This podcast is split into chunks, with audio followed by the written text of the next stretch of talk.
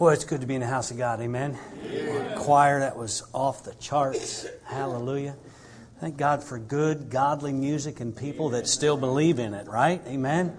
Well, I thank the Lord. My, uh, my wife will be here, Lord willing. Uh, tomorrow evening, I'll pick her up at the airport at 4 o'clock. She's coming dressed for church. Hallelujah. So, won't have to, to worry about that. We'll just pick her up and come on straight in. So, uh, we're certainly thankful. Can I move this out of the way? We're thankful, um, Pastor, for the privilege uh, to be a part of this church. Um, I drove through Uniontown on the way here. About 17 years ago, there was a preacher that just believed God could do something in this community. Stood behind a blue pulpit in a, in a retirement center, wasn't it? With a handful of people, and just preached like the same way he's preaching today. But he just believed that God could do, a, do some miracles in this place. Never started a building fund, I'll never forget that. Just believed that God was going to give him a building. His dad had to straighten him out because he prayed that it would be within five miles. When he found out the building that was offered to him was 5.6 miles away, he almost didn't take it. Amen. thank, thank the Lord for a, a good dad. Amen. But uh, I'm sure he would have anyhow. But then to see what, what God's done with this place, um, not just, but just to look, Pastor, just, and, and there's more out there being taught the Word of God right now. Uh, but I thank the Lord He had a burden for missions as well. I believe the first two missionaries, one was me, and I believe the other one was Brother Gary Lucas. Is that not right? Today, your other missionary from your first, might have even been the first mission conference, may have been. Uh, your other missionary that God gave you is in, in uh, I think, Siberia, Russia, um, preaching to, to some Russian, Russian folks, telling them the truth of the gospel. And uh, God's given me the privilege to be back here today, um, 17 years later, uh, to give you uh, something from God's Word. Amen. And uh, it is an honor and it is a privilege, I promise you, to be here. Um, I'd like you to take your Bibles this morning and turn with me to Psalm chapter 90 and verse 11. 3.6 billion people in the world wouldn't know what to do if I said, Take your Bibles. 3.6 billion people in the world don't have a copy of God's Word in their language. Uh, they have no clue who Jesus is. Uh, many of them have never heard his name. I remember um, I remember witnessing to someone the very first time I went to Cambodia, talking through my translator. They had they they'd never even heard of Jesus, never even heard of him. Uh, and here we sit today uh, with a copy of God's Word in our hand, and aren't we blessed? Amen. And I believe all the blessings can go right straight back to our forefathers who just happened to found a nation on the Bible principles in our book. You don't believe that? Just go to Washington, D.C. and find scriptures embedded in our buildings all over the place. This is a Christian nation. I'm thankful that we have God's Word. Psalm 90 and verse number 11. It might be good if I got there. Psalm 90 and verse number 11. The Bible says, if you'll stand with me this morning, just this one verse. Who knoweth the power of thine anger. Even according to thy fear, so is wrath. Who knoweth the power of thine anger, even according to thy fear, so is wrath. Father in heaven, we thank you, Lord, for the Word of God. Here in Psalm 90, we have a prayer from Moses, um, known as the man of God. And here, Lord Jesus, He gives us this question a question to ponder, a question to think about, but I hope, Lord Jesus, that it's a question that'll cause us to have action. Lord Jesus, I pray this morning that you would please uh, take control of my mind, take control of my lips. Lord, I'm asking the blessed Spirit of God to speak through me and use me, Father. I hope to just simply be, uh, Lord, a mouthpiece for you this morning. I love you and praise you this morning. Thank you again for Community Baptist Temple and the pastor and his wife who had a vision to reach this part of the world, Lord, and then also a region, a reason and a, a vision to uh, to reach the entire world through their mission program. We thank you and praise you in Christ's name. Amen and amen. Thank you. Be seated. I, I always count it an honor anytime I'm asked to stand behind another man of God's pulpit and preach the Word of God. I honestly, I don't preach very many mission conferences. I, I actually, I can't even remember the last time I preached a mission conference. Um, many times it's just a, a, Sunday night. I'll, I'll schedule a meeting when I'm flying by or going through, or uh, to schedule a meeting to get an update onto our church or to try and raise some more support for our, our international department. Uh, but I always count it an honor, especially when I can come to this church. I've always enjoyed this church. Uh, but I, I wonder this morning, and I want you to think with me think about this scenario. What if we had the opportunity from right here at this church to call a preacher to stand behind this pulpit? And he would be given the opportunity to preach, and the whole world would hear. I often wondered how that could be possible, and then, um, then Al Gore invented the internet. and now it's possible. I mean, literally. I can be in a, in a hotel room in Cambodia and listen to my pastor preaching live in Murfreesboro, Tennessee. It's absolutely amazing. One fellow here just recently told me that I need to be on Facebook, and I'm not against, I'm not totally against Facebook. I believe Facebook can be used just like anything else for an absolutely good tool.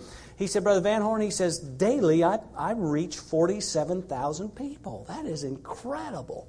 It's a wonderful tool uh, when used properly. But think about it now. If we could call a preacher to stand behind this pulpit, and every eye would see him and every ear would hear him one time to preach the gospel, who would you call? Surely wouldn't be me. Uh, I think about some of the great preachers uh, of, of the past, I, dead or alive. You know, Moses was an incredible preacher, wasn't he? Uh, you think about the Old Testament guys, get on into the New Testament. David, no doubt, uh, was a tremendous psalmist, a tremendous preacher, had power. Solomon, uh, at one time, called the preacher. Uh, no doubt he could preach with great authority and, and lives would be changed. No doubt he would, uh, uh, would be capable. I, I think about our New Testament preachers. Peter. I like old Peter. Amen. I can relate to him. I like old Peter. He stood and 3,000 souls would come to know Christ after his preaching. And, and the church was added to daily because of his preaching. The Apostle Paul, what mighty power he had. Given us over half of our New Testament of the Bible, uh, called from being a Christian killer to becoming a Christian maker. Amen? What a great preacher he must have been. What an absolutely incredible preacher. I think of our Lord Savior, Jesus Christ, God in the flesh no doubt the most powerful preacher that's ever lived because he was the author of every word in the book. He's the author of salvation. He's the author of eternity. He is God. But please don't think I'm a heretic. I'm talking about an entire world where most people uh, a lot of people today, you say the name Jesus, they know who he is and don't want anything to do with him. What would make us think they'd listen to him if he could preach to the world? What about some of our modern day? Boy, old Jack Hyles, he could flat throw it down, couldn't he? I, think of Billy Graham in his day, would fill up entire coliseums and people would go to hear the preaching instead of watching some pigskin run up and down the, the field and thousands would be saved. Louis Zamperini, one of the great evangelists uh, of the old of uh, uh, the 19th or 20th century, um, Louis Zamperini would uh, be saved at a tent revival. A, a former POW uh, of the of uh, the Japanese would go on to, to preach and to do great things for the the, the youth in, in the, the youth for Christ. What about old Billy Sunday? It's been said when Billy Sunday would sit and prepared to preach, he could be heard saying, They're going to hell. They're going to hell. All these men, as, as great as they are and, As much as I, I, I believe they could do a magnificent job, I, I personally believe that there is one fella that I would call. There's no doubt that I would call him to be the most powerful, the most effective, the most convincing preacher that's ever lived. My Bible doesn't even give him a name. They title, they title him, but they don't use his, his, his actual formal name. They just simply call him the rich man.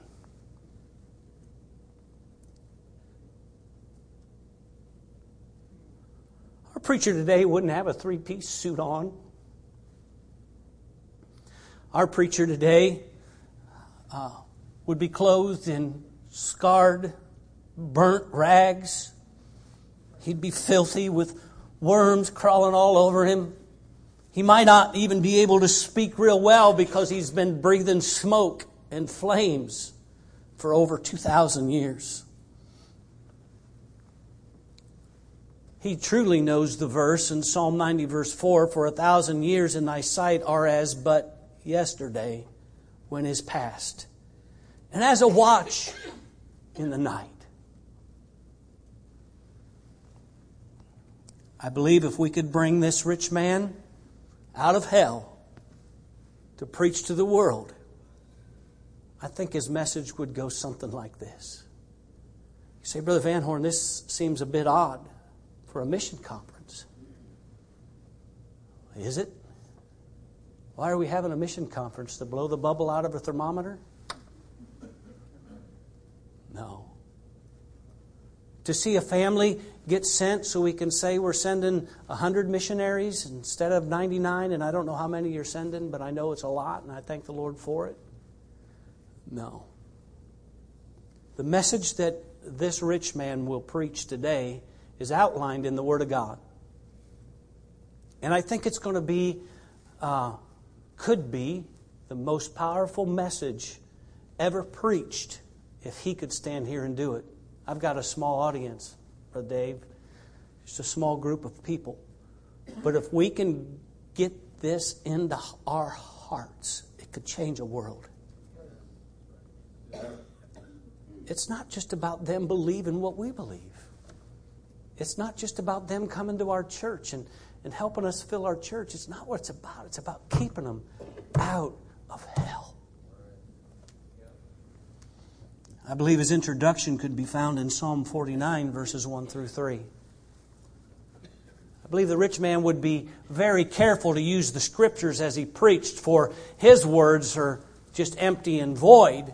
But yet, when the scriptures are used, a power from the Holy Ghost of God would be used. And I believe he would introduce and tell the people, Hear this, all ye people, give ear, all ye inhabitants of the world, both high and low, rich and poor together. My mouth shall speak of wisdom, and the meditation of my heart shall be of understanding. I believe basically he would say, Listen up, I know what I'm talking about.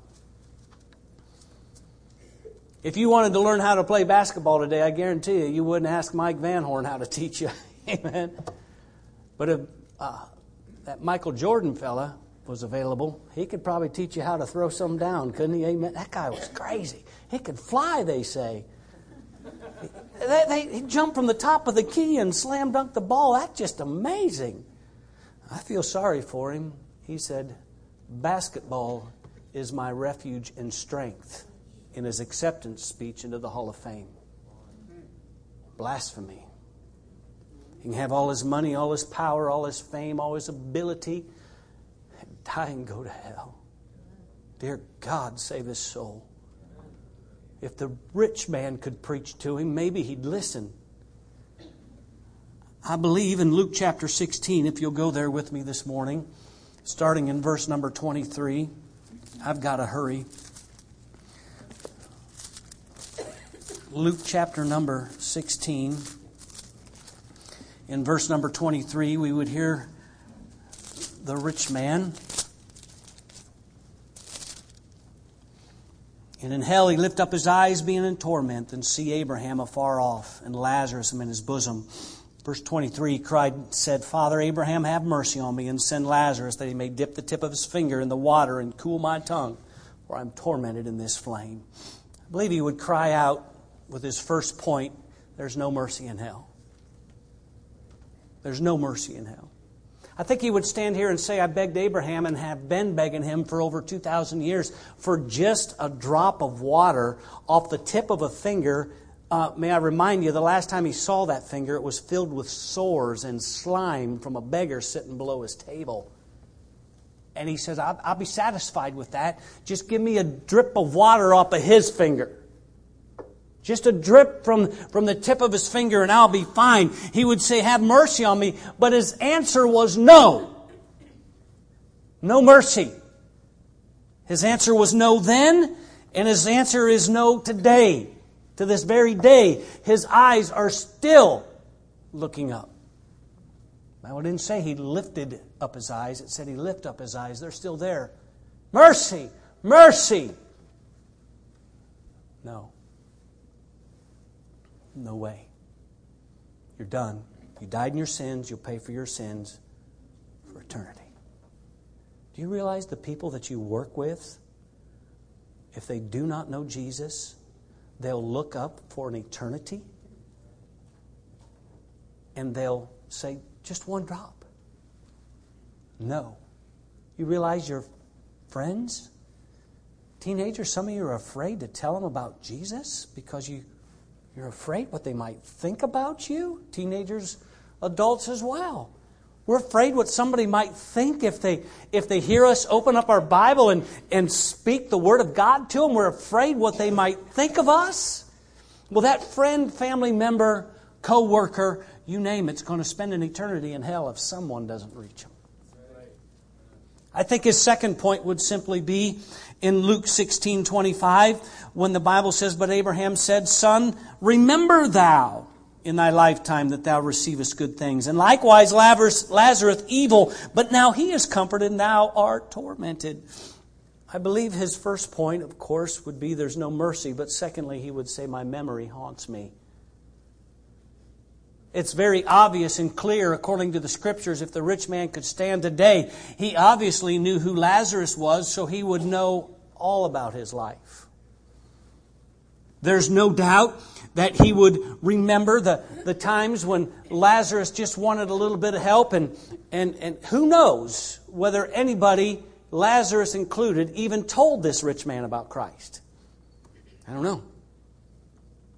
See, you don't have to deny Christ to go to hell, you just don't have to know Him. And if somebody doesn't go tell them, how will they know Him?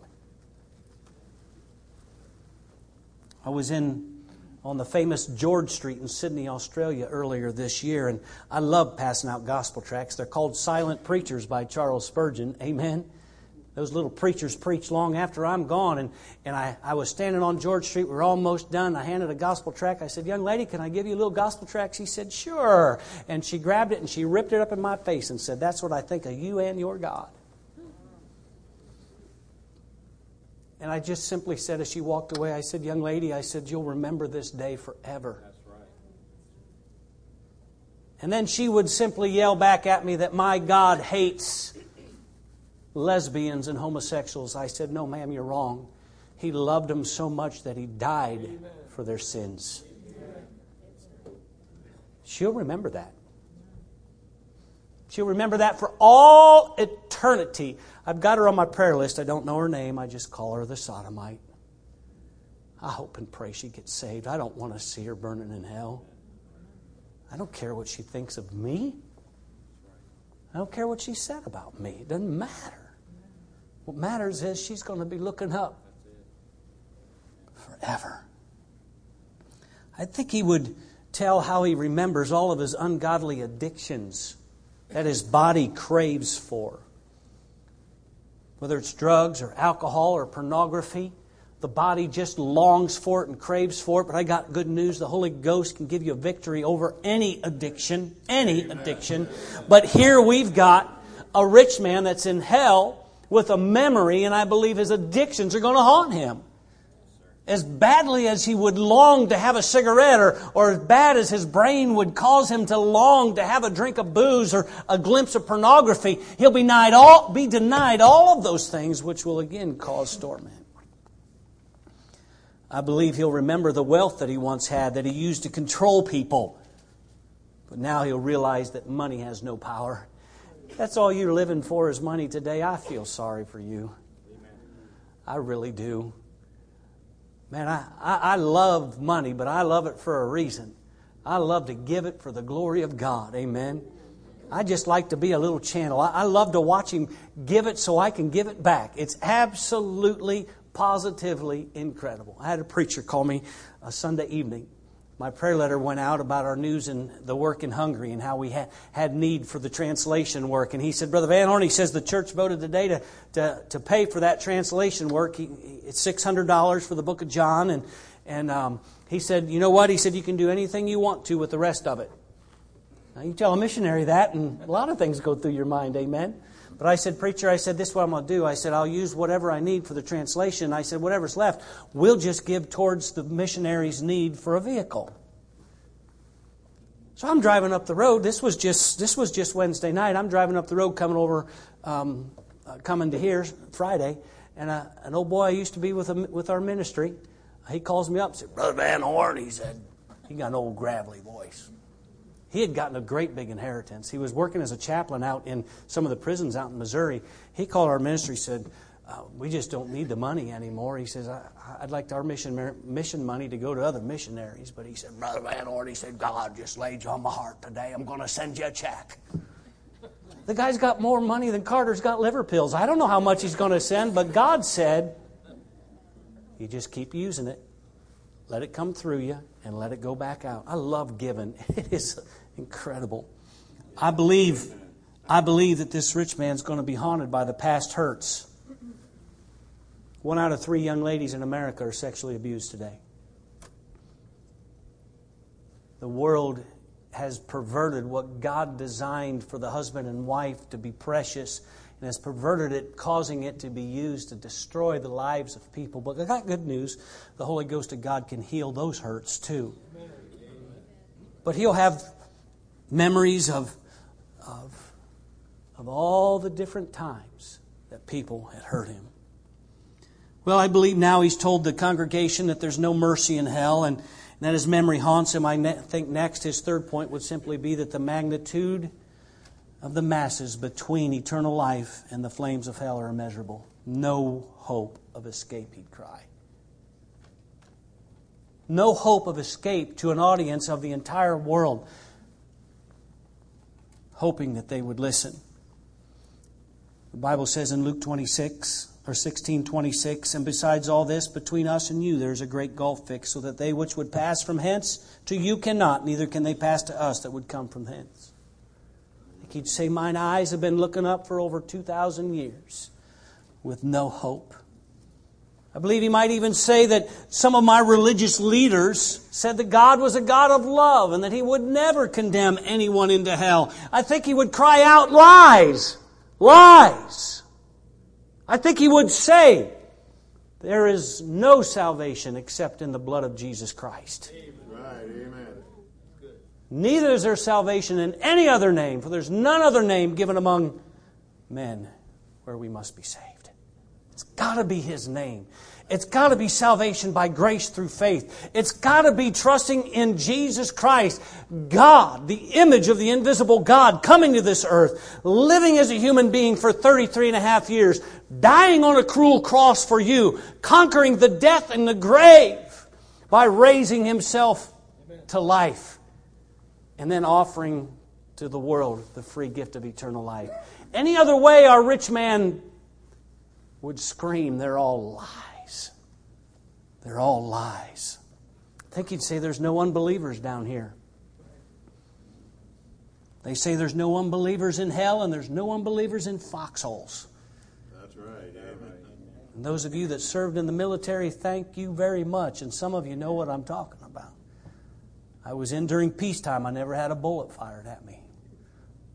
But I, I, I definitely can understand you men went through. I think if we would read Psalm 49, we'll not go there, but we'll hear the warning that was given to the people of Korah just before the earth would open up and swallow them. I think he'd probably take time to read that to them. I think his next point, most important point, would simply be found in verses 27 and 28. Then he said, I pray thee, therefore, Father, that thou wouldest send him to my father's house. For I have five brethren, that he may testify unto them, lest they also come into this place of torment. A 14 year old boy was called to preach here a few months ago. He went to this passage and he said that this rich man was praying to the wrong person in the wrong place and at the wrong time. Think he would commission a mission program, a soul winning program. Can you imagine all the people today that are burning in hell saying, Send someone to my brother? Lazarus is just an example. He's an example of the billions of people that are down there screaming today, saying, Just please, someone warn them, please. Please. He's begging you. He's telling you, please go to my family. We're all descendants of Adam. Amen? We all are. So who's his brother? He's praying for the world, brother. He didn't even know it, but he's praying for the entire world to get a mission program, to have a soul winning program, to send somebody. Somebody's got to tell them. Somebody's got to warn them. Somebody, please tell them about this place. But then Abraham had to break the bad news to him in verse number 29 And Abraham said unto him, They have Moses and the prophets. Let him hear them. And he said unto him, If they hear not Moses and the prophets, neither will they be persuaded, though one rose from the dead. You see, he wanted in verse 30 Abraham to send someone from the dead. Nay, Father Abraham, but if one went from the dead, they will repent. Abraham had to break the news to this poor, tortured, miserable preacher that his brothers will have the exact same chance he had. For God's no respecter of persons. He's just not. You want your family saved, you better tell them about it. Amen? You want your brother saved, you better tell him about it. It'd also be a help if you lived a life of a Christian in front of him so he knew it was real. But I think, uh, I think maybe some of these family members of his just happened to be, I don't know, I'm speculating, but it could be that they were there during the resurrection when Jesus ascended up into the heaven. They may have been part of the 500 that watched him go up. Maybe, maybe not. I don't know. But all I know is one thing is the only hope their brothers has is if someone tells them about Christ. And then I think the last point would be an interesting point. I believe he would say this Please remember the rich and the wealthy the saving message of Christ. I'm in a prison ministry, so I go to the down and outer, if you will. I go to the one that's, that's lost it all, that uh, their bed is a concrete with a piece of mat about this thick. And, and um, boy, if you should see some of the food those poor fellows and ladies have to eat, it's pretty rough stuff. And to be locked up behind those bars, it's miserable. Uh, yeah and we have bus routes, and I thank the Lord for them, and we go to the trailer parks, and hallelujah, glory to God, and all those things, because everybody needs Jesus. But what about the, uh, the mansions around here? What about the rich and the wealthy? Why are we so intimidated by someone who drives? I know your preacher drives a Cadillac, but why are we so intimidated by.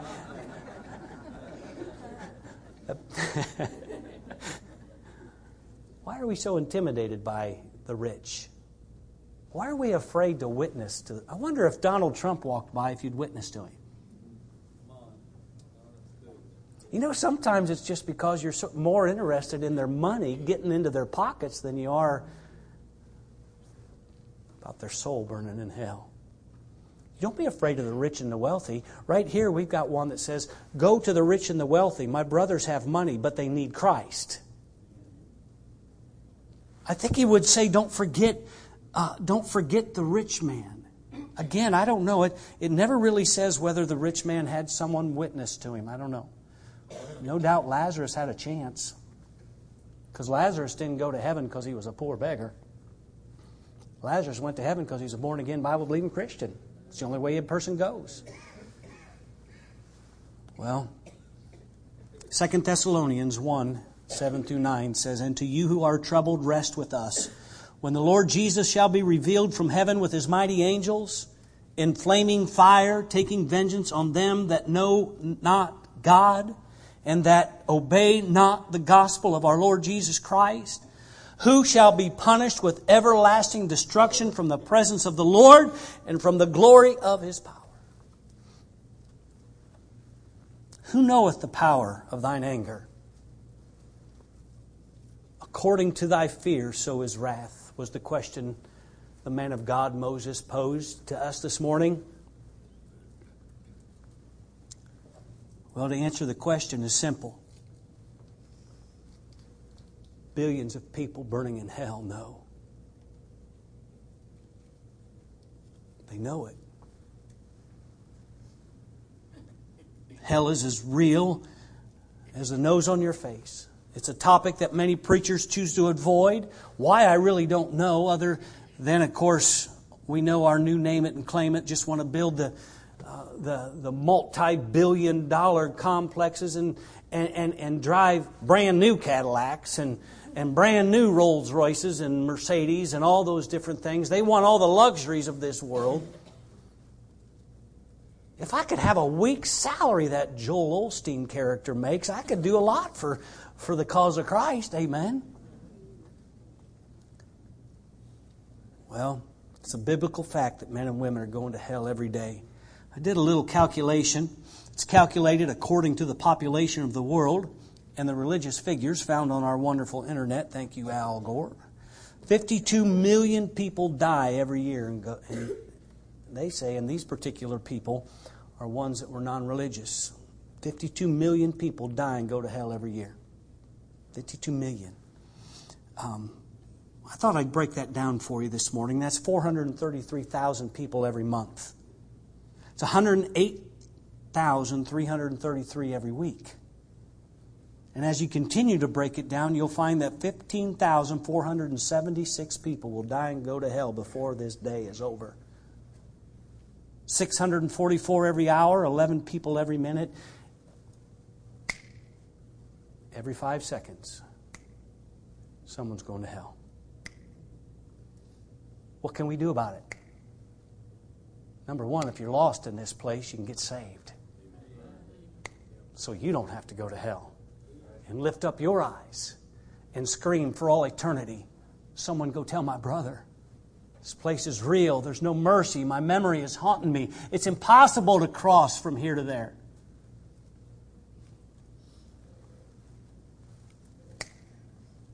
Number two, get involved in your church. Amen? That's what this church is for. It's for this community. It's for the kid that's, that's uh, giving you a hamburger from behind McDonald's or Wendy's. Uh, it's to the lady at the bank. They're not just people doing a job. They're, they're human beings that will, will die and either go to heaven or go to hell. And it could quite possibly be determined on whether or not you give them the, the message. I like what Brother Scott Hanks did. Out in, you know, Brother Scott Hanks out in Heritage Baptist in, um, um, out in Kansas somewhere. Um, trying to pull up the name. Uh, anyhow, it's right out there in Kansas, just a little bit southwest of Wichita. They've got a printing ministry, Mercy and Truth Ministries. That church right there decided that they're going to get the gospel to every single house in the state of Kansas. And they did.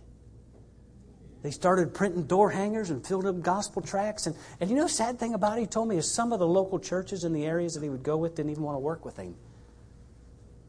But they literally, their church would go to every single house in the state of Kansas and put a door hanger on it or witness to people about Christ. That's incredible. That's a man that just believes God can do something. A soul winning program. He's an answer to the rich man's prayer. It's exactly what he is. And this church is an answer to his prayer as well. But then they would take that gospel message and like this great church, spread it around the world through the mission program. Screams in hell must absolutely be in hall. Absolutely awful. We can all do something. Some can pray, some can preach, some can sing, some can go, some can give. But whatever your specific part that the Lord deals with you about this week or has been dealing with you about, please just say okay. What you be an answer to the rich man's prayer? He may just tell you to go. Dr. Keene pastored the same church for 35 years, and all of a sudden God said, You're done. I want you to be a missionary. Wow. I've been reading some of his books. That's, that, that's just incredible. We can all take gospel tracts and pass them out. Anybody can do that. Anybody can do that. The needs are so great. The needs are so great. Uh, God's got my back personally. I, am not even concerned about any of our, our family needs. I, I, you all get up and go to work, and God takes care of your needs, right? I'm not going to put in my missionary letter that I need a washing machine. That's for sure. You can count on that, and you can go back and look. But I surely don't have a problem telling you I need Bible money. I don't have a problem telling you we're trying to build a Christian school in Cambodia. I don't have any problem trying to get you involved in God's work because that's what He wants you to do.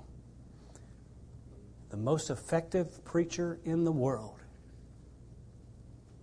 has done two things this morning. Number one, if you're lost, he's warned you about the place that you're headed.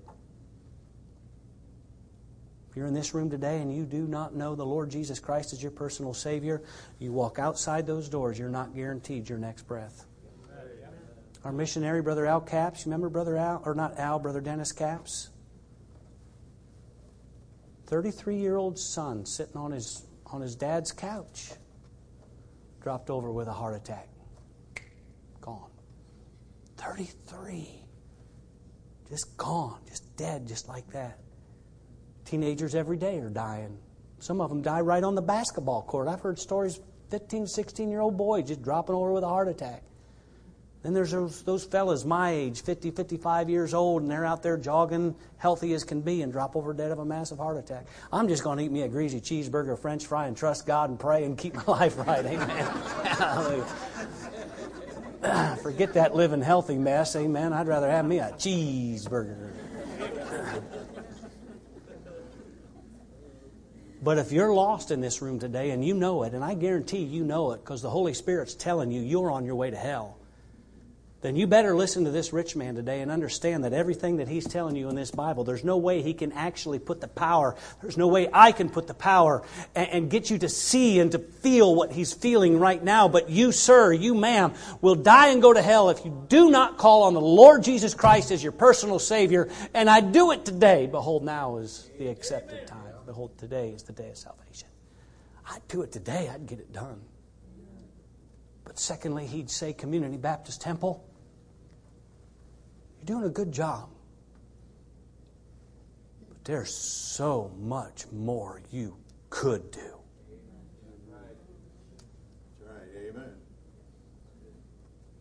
We got some folks in here that God may have already called to the mission field, and you're just not going. I'd just throw it in. I'd just throw her down and say, Here I am, Lord, whatever you want. Maybe your ministry is just to be a prayer and fasting ministry. Thank God, brother. Brother Kavanaugh, was that you that told your class to fast? Amen. I, that's incredible. Amen. Go ahead and quit eating for three days too. That would really help.